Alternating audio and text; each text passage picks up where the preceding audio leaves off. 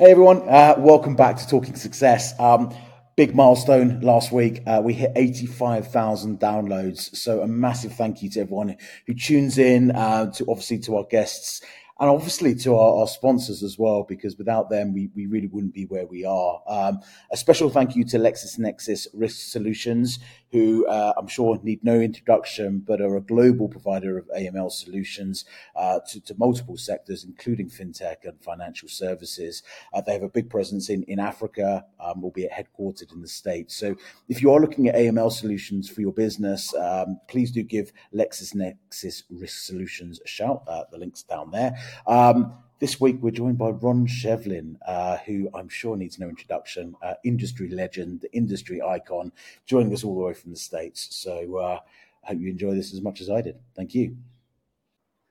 Uh, hi everyone, welcome back to Talking Success. Um, we're going uh, cross border today, um, quite far actually. So we're not going into uh, Tanzania or uh, Uganda or uh, Zimbabwe. We're going uh, across the pond. We're, we're, we're, joined by Ron Shevlin from the United States of America, um, who is well, first of all, big thank you to Ron for joining us. Um, if you don't know Ron, I'll, I'll, let him do a quick intro in a moment. But um, what the idea for, for today's podcast is is to, to, to, get a view on what's happening in other markets, um, specifically the US. And before we started recording, um, I said to Ron, kind of my famous thing that if you've heard me sort of talk on stage, I always say, oh, you know, in, in, in developed markets, uh, fintech's a luxury item, and in uh, you know developing markets, it's an absolute necessity. And uh, hey, Ron, Ron held, held, me to account on that one and pulled me up on it, and uh, I'm sure he'll share his views with you very shortly. But uh, Ron, listen, welcome. Thank you so much for joining. Appreciate this early in the morning. Um, for those who don't know you, uh, I can't imagine there's too many people that don't. But um, if you can give a, a, a bit of an overview, a bit of an intro, and then we can kind of dive straight in. Sure. Thanks a lot for having me, Darren. I'm uh, thrilled to be here talking with you today. Um, for anybody who doesn't know me, I have a real job. Um, it doesn't really matter. I'm chief research officer of a consulting firm called Cornerstone Advisors. But where I think uh, more people kind of know me of is my blog called the uh, FinTech Snark Tank on on Forbes, and um, uh, probably LinkedIn. I'm I'm pretty active on LinkedIn these days, and um, try to try to get all my stuff out through there. So, uh, been in the industry for 30 years. I've been a consultant for even longer. So I've seen a lot of changes in, in financial services and banking. So, Darren, thanks a lot for having me on. I look forward to chatting with you today.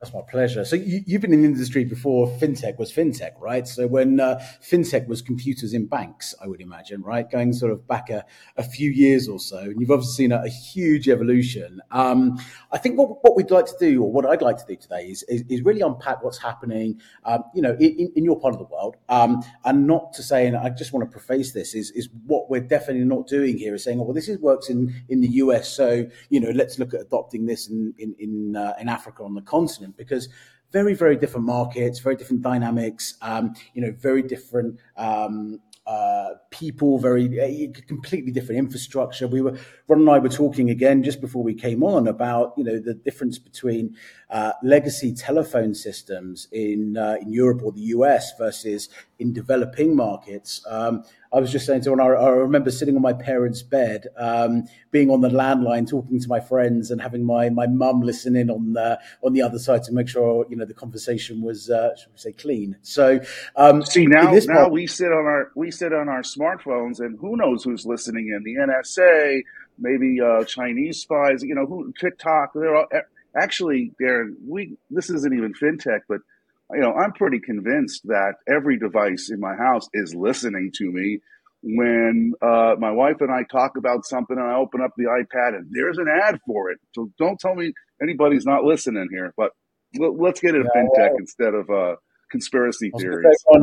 You've not met my mother, but I'm more scared of my mother than the NSA. Let's put it that way, right? So uh, anyway, I, I, think where we, were, where we were going with that sort of uh, sort of uh, part of the conversation was different markets adopt different technologies and different types of timeframes. Um, you know, the mobile penetration across Africa is, is, is unbelievable compared to you know the slower adoption that we saw in the US in, and and, and uh, you know in Europe. But you know, Ron, if, if you can give us a, a, kind of an overview, and I know this is a really broad question, but what what are the sort of trends and themes that are happening in the world of fintech in, in the states at the moment?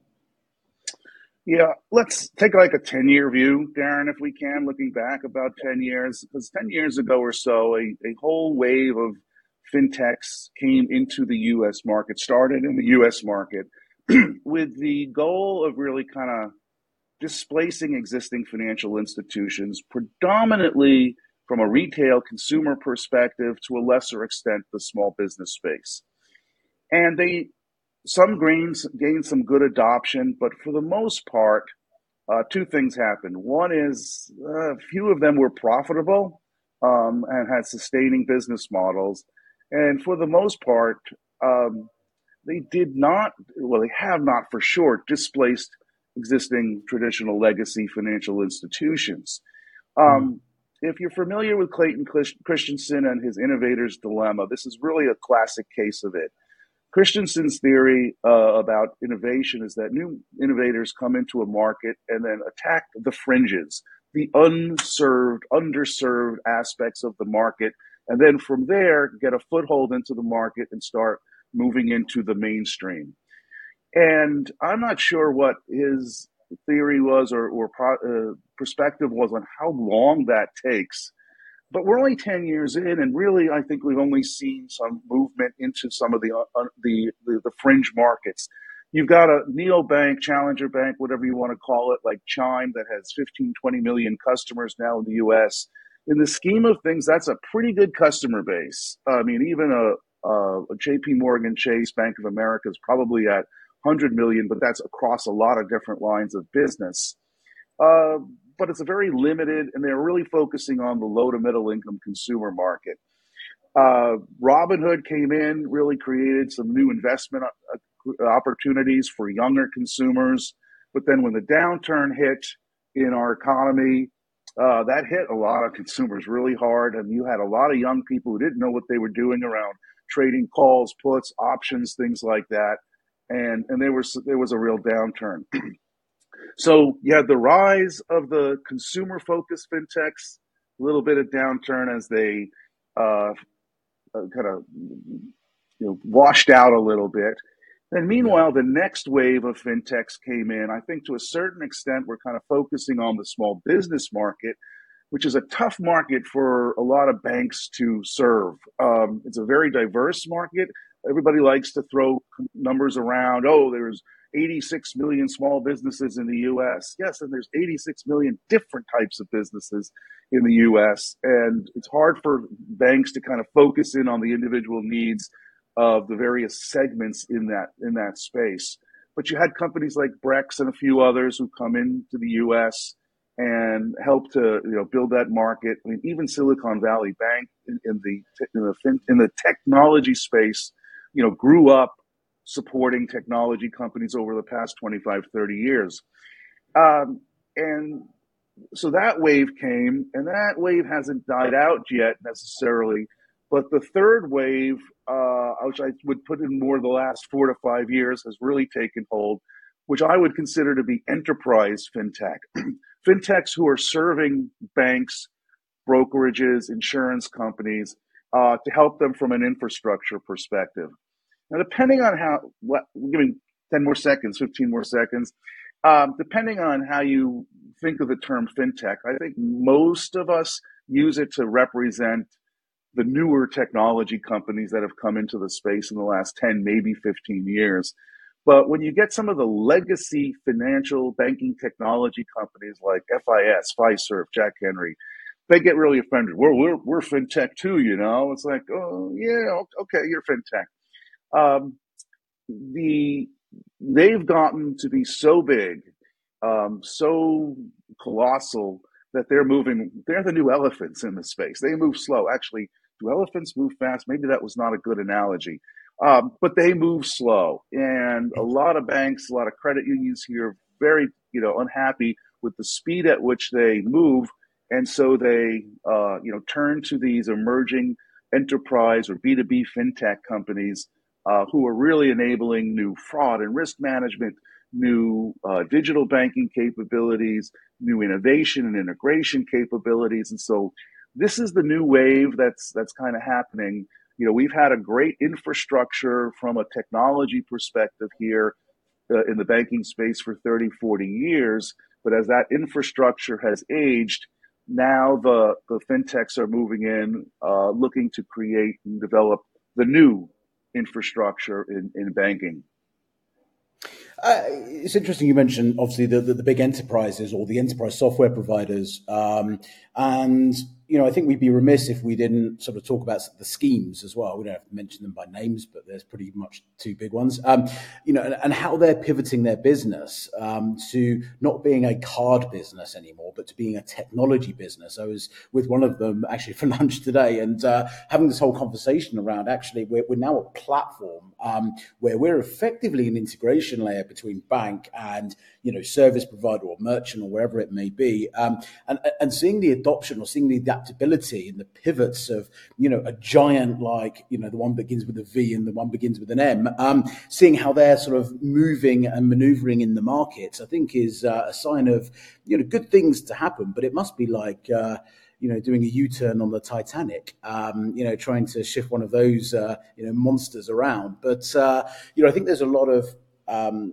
uh, talk around platform as a service and banking as a service, and you know that layer there. We, we had another podcast a, a, few weeks ago with Brett King, um, and he was talking about you know the bank in 2050, and you know that it would literally be something in the background that you don't really see. It's a kind of a technology company, and the front layer is going to be you know your fintechs, um, and you know the banks will then provide you know the compliance and the infrastructure and the regulatory controls and what have you, which makes complete sense. But th- there's a lot of people, I think, or a lot of companies vying for that sort of middle integration ground at the moment, and uh, you know, I, I, suppose from a bank's perspective, do you, you know, do you um, entrust a uh, a long-standing technology company like the ones you've mentioned, or do you bite the bullet and go, actually, we're going to try something new and we're going to go for you know this little startup that's got you know uh, maybe a few million dollars worth of funding and uh, it looks a really cool system. I think the the risk guys in the bank are probably sitting there you know quivering. But uh,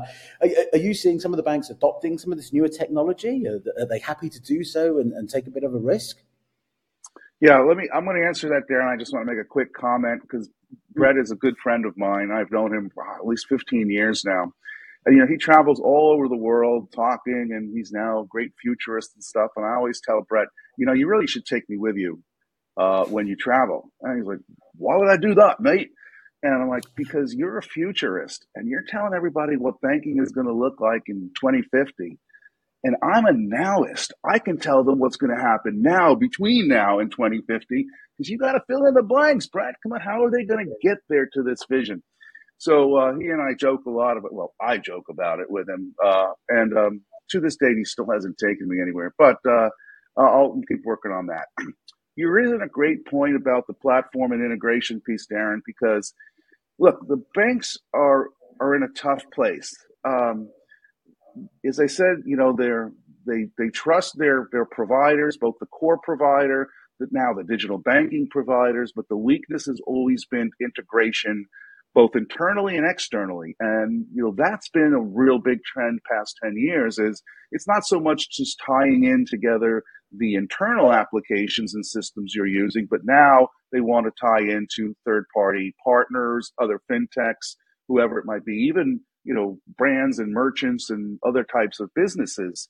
Uh, and so that integration has been a huge, huge issue.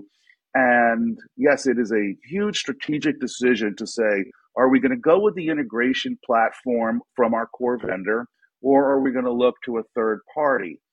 Now, uh, I can tell you because every year for the past nine years, I've been doing a study. In fact, just published it yesterday called What's Going On in Banking. The, the uh, 2024 edition is out. And one of the questions I ask in the survey is uh, who do you turn to for your integration platform? And about two thirds of the respondents in my survey do turn to their core provider for it but they recognize that there's this big trade off that it's going to be a slow deployment.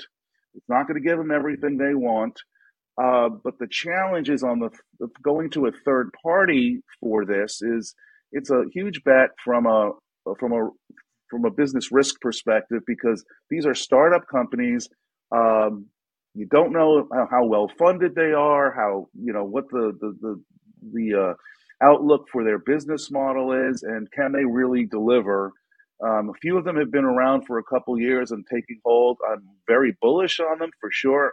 Uh, I think they've got a lot of things going, but they're still early in their in their evolution. So it's a it's a that piece is an absolutely huge huge strategic decision to make. And honestly, Darren, I have to tell you, I think there are a lot of bankers who don't get that that's a strategic decision. I think they still think of their business very much as a person to person relationship business. You know, I can't tell you how many strategic planning and board meetings I've been in in the past couple years where they're talking about growth and it always comes down to, well, we need a guy in that geography. We need a guy.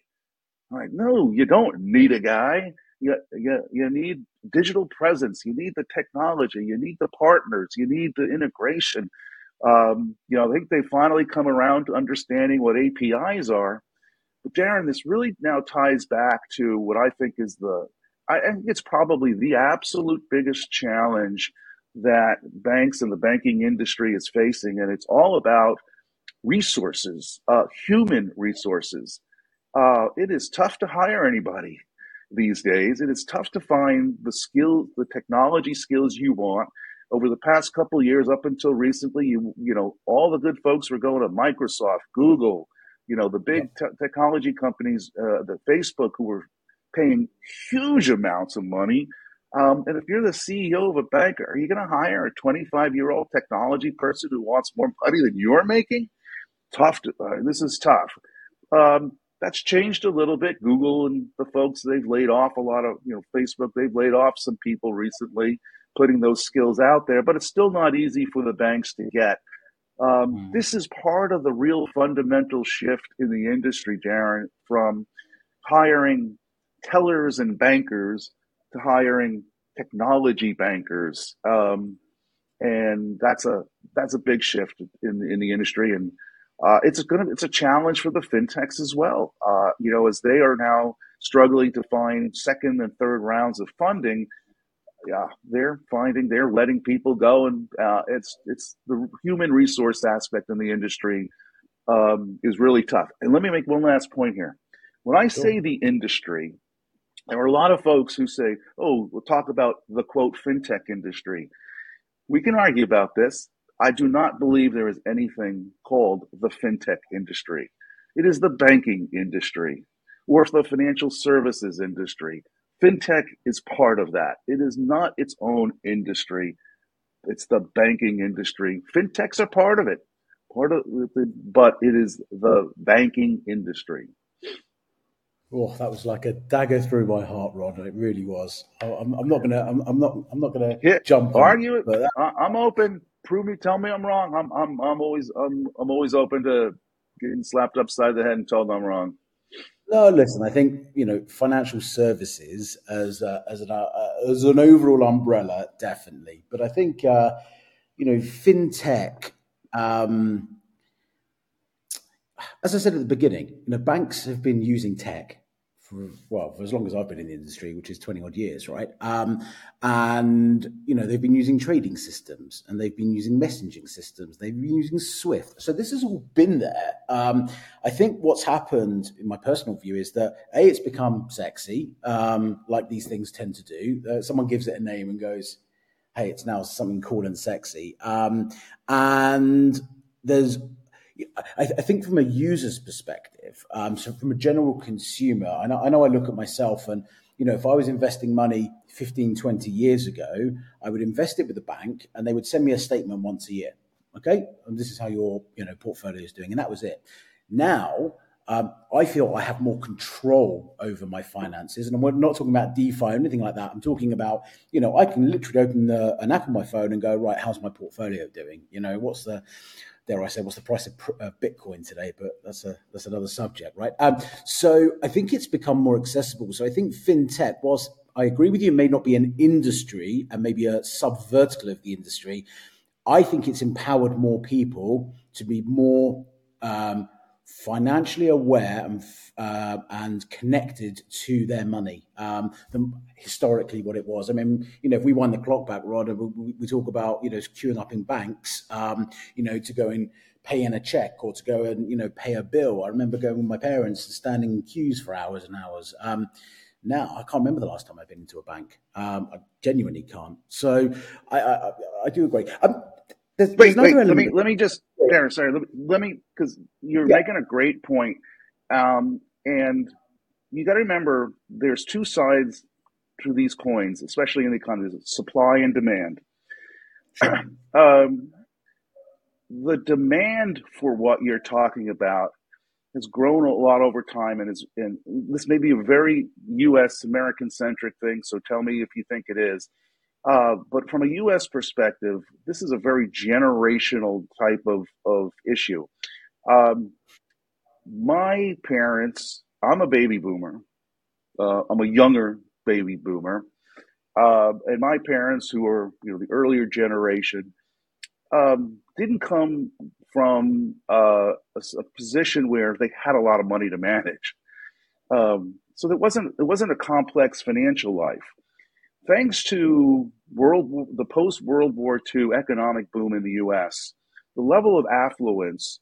I mean, we may not be, you know, a lot of people affluent, but the level of affluence in the U.S. rose greatly after World War II uh, and the economic boom of the 50s and the 60s.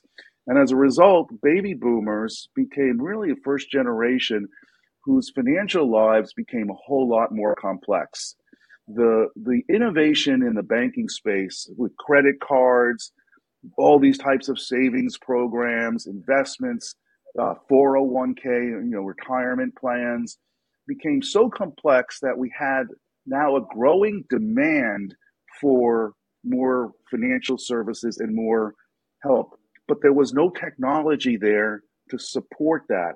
Then, you know, thanks to really personal computers and networking, it's like, wow, we can dial up and, and get access to this or go to the internet. And then, of course, you know, mobile and then the growth, the, you know, the continued evolving uh, of um, internet-based technologies just lifted that up greatly. Um, and then fintechs came in to say, wow, man, the banks are really kind of leaving a lot of holes. Banks and investment firms, brokerages, whatever, are not filling it all the capabilities that that this technology can deliver. So the fintechs came in, you know, creating a lot of sometimes they were just really nothing more than new features, functionality, capabilities, but really filling the hole. What you're talking about is is, is at the tail end of a growth of demand for these things that did not have the supply. Now we've got sort of both supply and demand interacting to create uh, this this huge level of, adoption. Uh, I, I, agree, and I think one of the, the biggest demands, and that's kind of nice segue to my to my next question, actually, Ron, was um, when, when, we're talking about um, cross border payments or international payments. Um, now, there's a lot of money flow from the US outwards, right, wherever that be across the world. What we're seeing in this part of the world is that there's quite a bit of innovation that's happening in that space. Um, most of the innovation that's happening is now looking at using cryptocurrencies as an um, as a um, as a as a function, right? As a um, method of moving and transacting currency from one place to another. So um, rather than uh, you know using it as, and obviously there's a big part of the population that still you know have a like to have a flutter on uh, Ethereum or XRP or whatever other coins there are that look like dogs or cats. Um, th- th- there is a utility, a very strong utility around using crypto rails to you know to transact cross border. Um, what, what is the general feel in the states when it comes to using crypto as a rail? And an alternative method of payment? Is it something that's being adopted? Is there skepticism around it? What, what, what's the general view? Well, the consumer view is generally couldn't care less about it because look, reality is is we got a lot of different payment mechanisms here, and from a strictly uh, domestic perspective, uh, it's it's more way more hype than it is reality. Um, there's a lot of discussion here around whether or not the United States needs a central bank digital currency. Um, I, I, tell you, ask me on a Monday, I'll tell you my personal opinion is one thing. Ask me again on Friday. I think I've changed my mind based on what I've read. So I'm really not the guy to do it, uh, to, to, to, to, espouse on that. Basically, I just read David Birch, and whatever Dave says, I'm like, yeah, that's right, that's the guy. Uh, whatever Dave says, I'm like, yep, okay, I'll go yeah. with it. He's the expert on this stuff for, for me. He's my go-to guy. Uh, but from a from a international perspective, uh, you know, cross-border payment perspective, you know, we had a, lo- a, lot of people in the U.S. who do need to send money outside, but I think Darren, the the the bigger potential here for this is actually uh, the commercial, the B two B side. Uh, you know, you've had companies like J.P. Morgan Chase develop, you know, the the the the, the, the JPM coin or whatever they, they call that. You know, uh, it, I think the opportunity is really more at the B2B side because of a lot of the international money flows and, and the, but I think there's going to be this sort of competition uh, among large corporations, along some of the, large global banks, you know, and it's really just a few mega banks with maybe a few super large regionals here who have enough international business to kind of deal with. But I think for the most part, you know, this is it's not going to be a uh, the crypto isn't going to have a huge impact from a payments perspective uh, at the retail level uh, as much as it will kind of the um, the B two B level and mostly international. Now, having said that, there are some super large corporations here that I think can can have an impact on it. Number one, Walmart. If you look at the, you know, just the the, the nature of the, the tentacles that they have in so many different businesses and suppliers that they touch, uh, you know, having a crypto based platform to do payments within their network uh, could be absolutely huge uh, kind of impact. So, yeah. uh, you know, I think this, I think the focus is going to not be very sexy, uh, not going to be very retail and consumer oriented, but very much behind the scenes and going back to our earlier, you know, discussion, very infrastructure related. I just pick up on the first point you made, Ron, that the consumer doesn't really care. Um, I completely agree with that. Um, there's there's a couple of businesses, uh, fintechs over in this part of the world who um, are, are, building MTOs, money transfer operators, um, to do exactly that. So from South Africa to Zimbabwe, Zimbabwe to Uganda, etc., etc. Um, I've had quite detailed conversations. How are you doing this? And they're using this coin. And, da, da, da. and I said, yeah, but what, what does your customer think? I mean, are, are they not worried that there's going to be volatility? You know, if I, you know, there's a, a, a gap in between, you know, when I send and when it's received and the price fluctuates. He said, they don't even know that we use crypto rails. They don't need to know because there is no risk. We're using stablecoin. Um, and, you know, if there is a, a slight, you know, murmur in the market, it's going to be so minimal that you know we would take that risk on. Um, and it's just seamless. It's seamless to the consumer. All they know it's cheaper and it's faster and it's secure. And my money goes from my phone to my friend's phone or my family's phone in Zimbabwe within you know 30 seconds or whatever it may be. Um, so I think you know uh, I'm not saying we we're, we're blinding the consumer and doing you know concealing things but uh, I'm sure you ask an average consumer on the street you know you go to Walmart and you buy a bag of chips, um, do you know how that money goes from your card, you know, to the bank and to Walmart? No, they're not going to have a clue, right? Because um, it's a very complex way of, you know, if you mapped it all out and you know this scheme involved and you know and money flowing here and what have you, messages backwards and forwards. It's not as simple as I tap it and it physically comes out of my card. So you know, using alternative methods of moving money around makes complete sense. Um, Ron there's another question I want to ask, and this is a debate I've been having with a colleague, um, actually with a couple of colleagues recently, and I think I know what you're going to say, but I'm going to ask you nonetheless. Um, I think there's a strong argument to say that there is no longer disruption in financial services from fintechs, and that disruption has already happened, and what we're seeing now is an evolution rather than a disruption. Would you agree or would you disagree? Um, love to love to get your view. So it all, to agree or disagree with that, Darren, all comes down to how you and or I and anybody else defines disruption. Yep. And I have been arguing for a long time that what you just said is absolutely correct.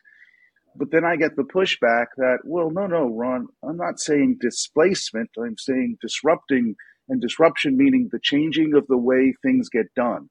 Ah, now that's different. And I do think the way things get done in the industry are different and, and to a large extent, uh, absolutely accelerated and maybe initiated by a lot of new players, i.e., fintechs.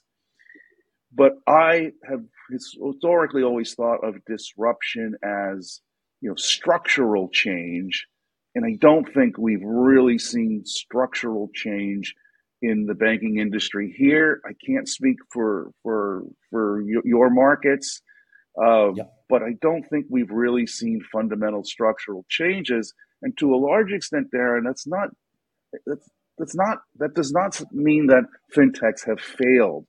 Number one, if you're if you're created a fintech with the idea of creating structural change, I would argue you were pretty stupid um, because what you really should have been doing was creating a fintech to create a sustainable business or as an investment maybe you know want, you don't even care if sustainable you wanted to create some technology sell it off to somebody and make oodles of money. Totally respect that. Totally respect that. But if your idea was to create structural change because you started a fintech you were dumb because that the chances of that ever happening were, were slim to none because the way mm-hmm. to create structural change is to actually start at the regulatory level and change regulations. Uh, as we speak, Darren, and I'm not sure when everybody else is going to see this, uh, I have yet to publish this, but man, in the back of my head, one of my next blog posts is going to be titled The Biggest Threat to the Banking Industry, and I mean the U.S. banking industry. The biggest threat to the U.S. banking industry is the U.S. government. And what they are doing from a regulatory perspective is fundamentally trying to kill community banks. And that's going to open the door for a lot of folks. But I think a lot of fintechs are going to look at this and go, man, you just cre- you just squashed my capability to grow by, in effect, nationalizing and pri- uh, you know uh, making the, the whole banking industry a government function. This is the direction we're going here in the U.S. Uh, you know, not a lot of people will say that it is not politically feasible for a lot of community bank uh, CEOs to say that publicly. J- Jamie Dimon's never going to say that publicly. But basically, what the US government really wants right now is to have 10 really, really huge banks that they can just control and get rid of the other 3,500 banks and credit unions that we've got in the industry. So I don't know. I'm going a little bit off topic here, uh, but so let me come back to your question. Yes, I agree with you.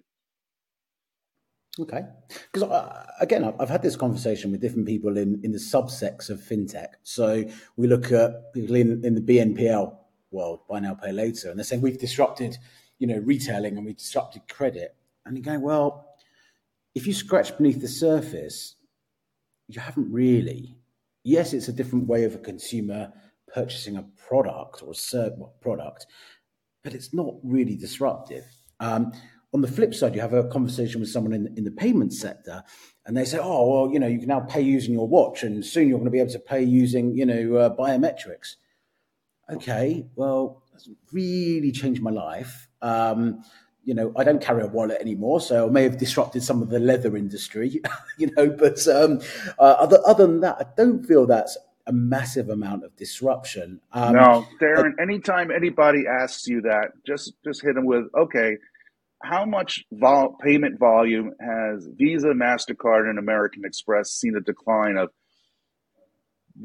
There's no disruption in payment until Visa and Mastercard are fundamentally under the threat of going out of you know until they get Kodak. You know what I mean? That's yeah, yeah. that's when I'll believe there's disruption. But you know, seeing the volumes that they're getting, I'm not buying. We have to stop confusing payment method with payment disruption. Yes, pay by watch, pay by fingerprints, all of that kind of stuff is, are great technology developments. but they haven't truly disrupted the structure of the industry. Um, they've disrupted, if you want to use that term, that's fine, methods and behaviors, but it is not a, uh, a structural disruption by any stretch of the imagination. No, certainly isn't. Well, look, uh, it's been really interesting, Ron. I think uh, you know, take, taking some uh, insights from other parts of the world um, and sort of thinking about well, how, how how do they relate to what's happening here on the continent? And you know, uh, again, for everyone listening, I'm not suggesting Africa's a country. Okay, I've been here long enough. 54 countries. I know we're all very different. Uh, South Africa's got very different dynamics to Nigeria and to Ghana and to the rest of, of, of the continent. But um, if we do look at other continents to see what they're doing in terms, of, and certainly we look at Latin America as well, um, and what's happening there, again, similar-ish type of demographics and, and, challenges with financial inclusion and what have you. So, um, Ron, thank you. Um, I, I, know you've got some publications uh, sort of out and some coming up. where, where is the best place for people to read more about what you produce, some of the research reports? Um, you mentioned LinkedIn. Is, is, is, that the best channel? Do you have a uh, something that people can subscribe to? Uh, so, well, I guess love to have anybody connect uh, on LinkedIn. Love, absolutely love connecting with folks there. I, I uh, publish almost you know three or four times a week something on LinkedIn, and I try not to make it like it's not personal. You know, this is contenty kind of stuff. Um, and I'm pu- publishing on the Forbes blog that people can subscribe to the the FinTech Snark Tank. They're not really subscribing to the blog; they're subscribing to me, so they'll get notifications and. Uh, you can actually kind of you, you, get five free articles on Forbes a month. So if you're going to do that, people use use them on my articles, and then you can get them all for free. Uh, but LinkedIn's the best place, and I'll link off to a lot of the reports that we get commissioned to write. Uh, live on the Cornerstone Advisors site, and they're, they're all free as well. So you can see the, the more formal reports. But uh, on a day to day basis, LinkedIn is really the best place, um, you know, where I'm having conversations with folks and getting ideas out there on a more or less daily basis. So Ron Shevlin on on LinkedIn, uh, best place to, to do that, and you'll see the links to the reports like what's going on in in banking. Great, Rod. Uh, we're going to put all the links because um, we'll get them from you anyway. We're going to put them in the description on the podcast. So uh, if you're watching on YouTube, they're below. If you're listening on Spotify or uh, Amazon or uh, I don't know Apple, um, they're in the description. So just open your app and uh, you'll see the links there. Um, Ron, a, a, big thank you. I appreciate you're a very, very busy man. Um, it's early in the morning for you as well. It's kind of afternoon for me, but um, uh, a big thank you to to you um, from from our team here and uh, and from our sponsors. We, we're sponsored this podcast by LexisNexis Risk Solutions, so a big thank you to them. They keep the lights on. And uh, Ron, I wish you a, a very nice day, and uh, let's see what 2024 holds for the world of uh, financial services that has a bit of technology. Darren, thanks a lot for having me on. Uh, and I'm uh, wishing you had told me Lexus LexisNexis was the sponsor. It would have been good. I'm just glad I didn't say anything negative about them on the uh, throughout the discussion. I'm usually getting in trouble because I'm usually you know knocking somebody, but uh, good to know I uh, I didn't insult anybody too much on this, no, this one. And I must say, we, we got a great editor, so if you did, it wouldn't matter anyway. good. Thanks, Darren. Rob, really appreciate you reaching out. My pleasure. Take care. Bye now.